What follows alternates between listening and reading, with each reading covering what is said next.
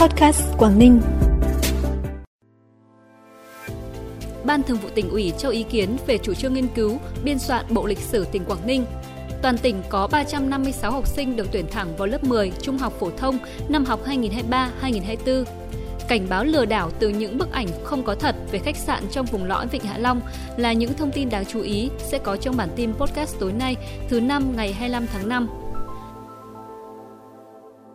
Thưa quý vị và các bạn, sáng nay tiếp tục chương trình làm việc, Ban Thường vụ Tỉnh ủy đã nghe và cho ý kiến về chủ trương nghiên cứu, biên soạn bộ lịch sử tỉnh Quảng Ninh cùng một số nội dung quan trọng khác. Đồng chí Nguyễn Xuân Ký, Ủy viên Trung ương Đảng, Bí thư Tỉnh ủy, Chủ tịch Hội đồng Nhân dân tỉnh chủ trì hội nghị. Bộ lịch sử tỉnh Quảng Ninh dự kiến khoảng hai nghìn trang đến hai nghìn năm trăm trang, gồm năm tập chia thành từng thời kỳ lịch sử và một tập giản yếu là ấn phẩm rút gọn, tóm tắt từ tập một đến tập năm, được thể hiện bằng hai phiên bản tiếng Việt và tiếng Anh nhằm lan tỏa đến độc giả và khách du lịch quốc tế. Ban Thường vụ Tỉnh ủy Quảng Ninh thống nhất cho rằng Bộ Lịch sử tỉnh Quảng Ninh là công trình nghiên cứu khoa học có quy mô và ý nghĩa rất lớn, vì vậy cần có đầu tư nghiên cứu toàn diện và đòi hỏi có sự tham gia của các cơ quan nghiên cứu của Trung ương, các chuyên gia, nhà khoa học đầu ngành trong cả nước.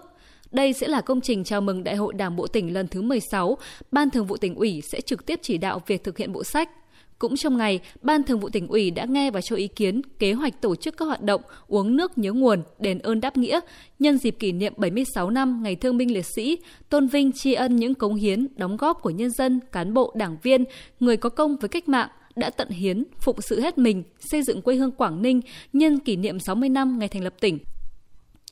Hưởng ứng tháng hành động vì trẻ em và ngày quốc tế thiếu nhi mùng một tháng sáu năm hai nghìn không trăm hai mươi ba, sáng nay tại thành phố Hạ Long, Hội Chữ thập đỏ tỉnh tổ chức trao tặng một trăm hai mươi bộ quần áo cùng năm triệu đồng tiền mặt, tổng trị giá mười lăm triệu đồng cho trẻ em có hoàn cảnh khó khăn tại cơ sở bảo trợ chăm sóc trẻ em có hoàn cảnh đặc biệt tỉnh. Đây là những phần quà ý nghĩa, thể hiện sự chung tay góp sức của cả cộng đồng xã hội trong việc chăm lo đời sống cho trẻ em gặp hoàn cảnh khó khăn, giúp các em thêm động lực vươn lên trong học tập để sau này trở thành người có ích. Tối hai mươi tư tháng năm, Liên đoàn Lao động huyện Vân Đồn tổ chức ra mắt ba công đoàn cơ sở với hai mươi bảy đoàn viên và ban chấp hành công đoàn cơ sở của ba đơn vị, gồm Công ty trách nhiệm hữu hạn một thành viên Giáo dục và Đào tạo Anh Minh, Công ty cổ phần Phát triển Hồng Nắp và Công ty trách nhiệm hữu hạn a bê Gia Bảo.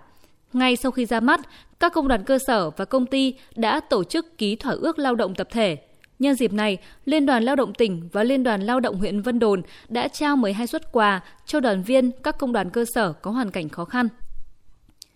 Quảng Ninh có ba trăm năm mươi sáu học sinh được tuyển thẳng vào lớp mười trung học phổ thông năm học hai nghìn không trăm hai mươi ba hai nghìn không trăm hai mươi tư. Đây là các đối tượng thuộc diện học sinh trường dân tộc nội trú, học sinh khuyết tật, học sinh đạt giải quốc gia văn hóa văn nghệ, thể dục thể thao. Bản tin tiếp tục với những thông tin đáng chú ý khác. Hiện nay, một số cá nhân đơn vị đang sử dụng hình ảnh không có thật về khách sạn được xây dựng trong vùng núi đá giữa Vịnh Hạ Long để chào bán tour combo du lịch Hạ Long.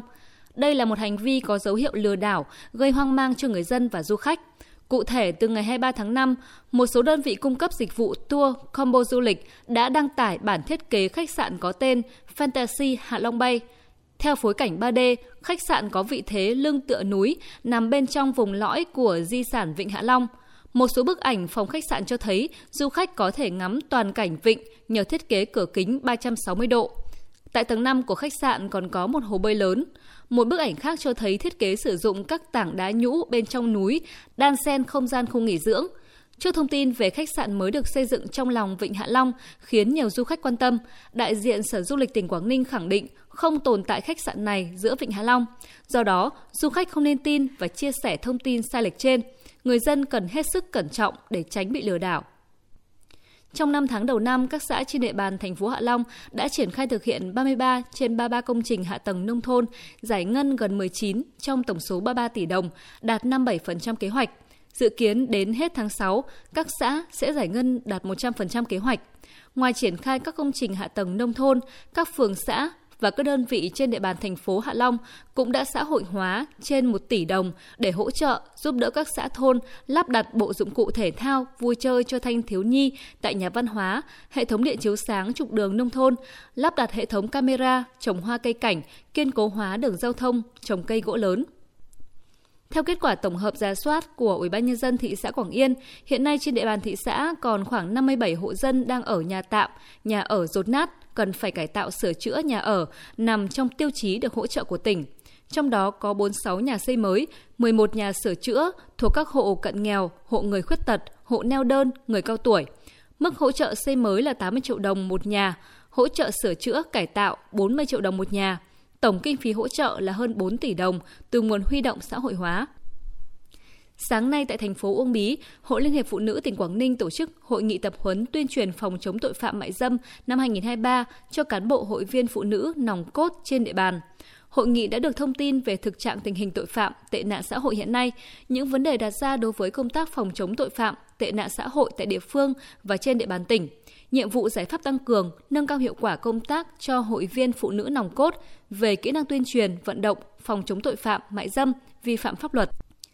Phần cuối bản tin là thông tin thời tiết. Thưa quý vị và các bạn, trong đêm nay và ngày mai, Bắc Bộ được dự báo sẽ vẫn tiếp tục có lúc có mưa. Tuy nhiên, đặc điểm của những cơn mưa do rãnh áp thấp gây ra đó là có thể xảy ra bất chợt trong ngày, tức là có lúc mưa, lúc tạnh, thậm chí là xen kẽ cả những lúc trời có nắng. Nhưng thường vào chiều tối và đêm sẽ là những thời điểm dễ xuất hiện có mưa dông mạnh, cục bộ có nơi mưa to và đi kèm là các hiện tượng thời tiết cực đoan như lốc, sét và gió giật mạnh có thể gây nguy hiểm nên người dân cần hết sức lưu ý.